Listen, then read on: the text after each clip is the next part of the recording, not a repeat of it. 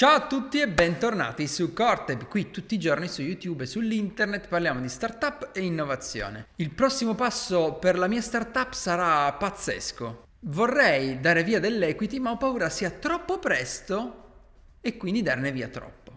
Questa è una preoccupazione che effettivamente la maggior parte degli startupper ha. Stiamo preparando un video a riguardo e non nessuno in realtà ha mai risposto a una cosa del genere, ma, ma è una preoccupazione che effettivamente dovrebbero avere tante startup magari non, non ce l'hanno perché se...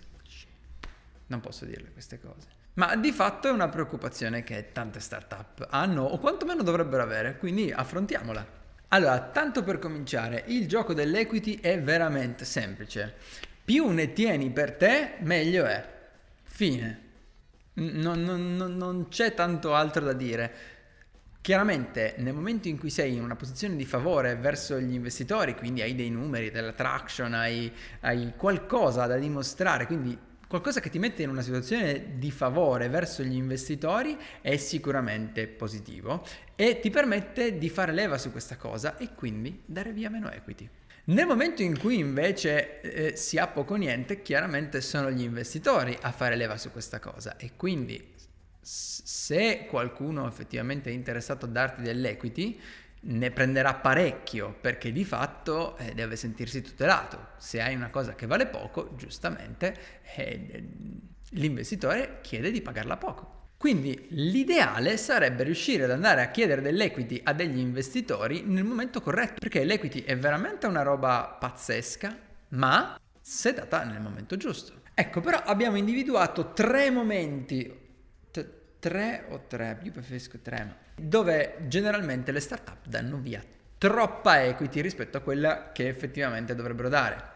Quindi partiamo. La prima, aggiungere un co-founder. Eh, un co-founder non necessariamente deve essere una persona che sta con te dal giorno 1. Piccato perché fa una grandissima differenza dire, oh senti ma eh, ho avuto quest'idea, ti piacerebbe svilupparla con me? Rispetto a dire guarda ho questa idea, ho fatto delle survey, ho sentito dei, dei, potenziali clienti, mi hanno detto che effettivamente sono già in, interessati, magari ho cominciato ad abbozzare un primissimo MVP con una roba no code semplicissima, velocissima e ho della traction, ti va di aiutarmi a lavorare con me?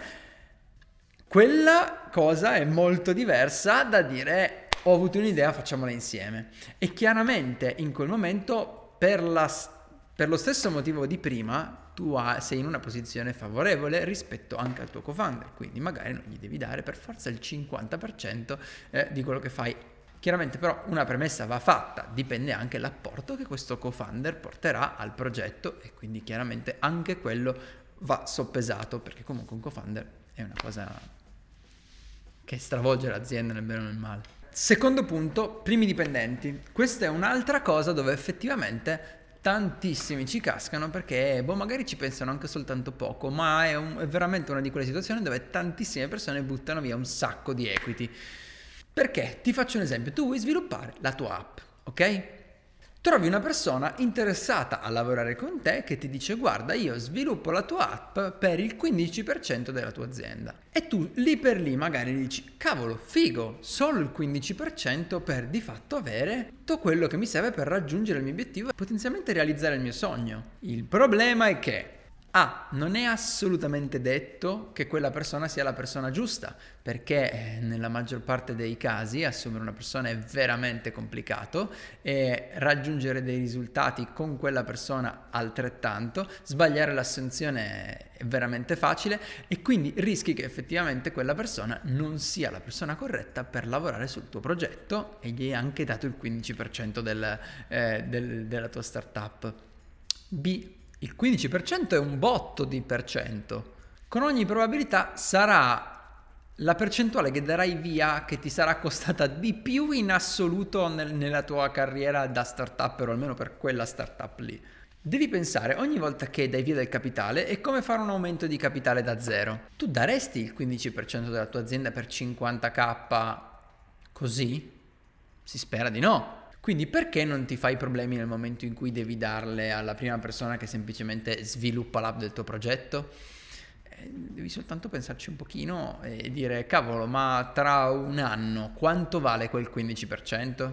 Terzo, i round seed. I round seed fregano la maggior parte delle persone perché di fatto tutti quanti partono magari ancora prima della Costituzione e dicono ok faccio un round di investimento quando non ho traction, non ho numeri, non ho niente da dimostrare, quindi gli investitori possono fare una leva gigantesca su di te perché di fatto non hai niente dei numeri che, eh, che sono richiesti e quindi quello prende un, una tua percentuale enorme di capitali. Soprattutto di pensare in cambio di cosa? Perché in genere un seed round ti porta capitali per 6-12 mesi, ok? In media poi, chi più chi meno. Quindi, tanto per cominciare, tu stai dedicando eh, veramente tantissimo effort per chiudere quel round all'inizio invece di concentrarti a tirare su delle metriche interessanti per di fatto quello che, eh, che stai facendo e soprattutto oltre a buttare magari settimane e mesi per chiudere quel deal dopo sei mesi, se non meno, devi già preoccuparti di organizzare la prossima raccolta di capitale e dare via di nuovo altro equity, perché di fatto, una volta che hai finito l'equity, se hai cominciato a fare quel gioco lì, difficilmente ne esci. L'ideale per fare un seed round e quindi fare dell'equity fatto tra virgolette bene, anche se non c'è poi il fatto bene, sarebbe appunto avere della traction, tirare su dei numeri, vedere che cosa succede, quali sono, quali sono i numeri che riesco a portare a casa e da lì poi riuscire ad andare dall'investitore e dire guarda io questo progetto, se investi posso offrirti il X% che hai deciso tu a questa cifra che hai deciso tu.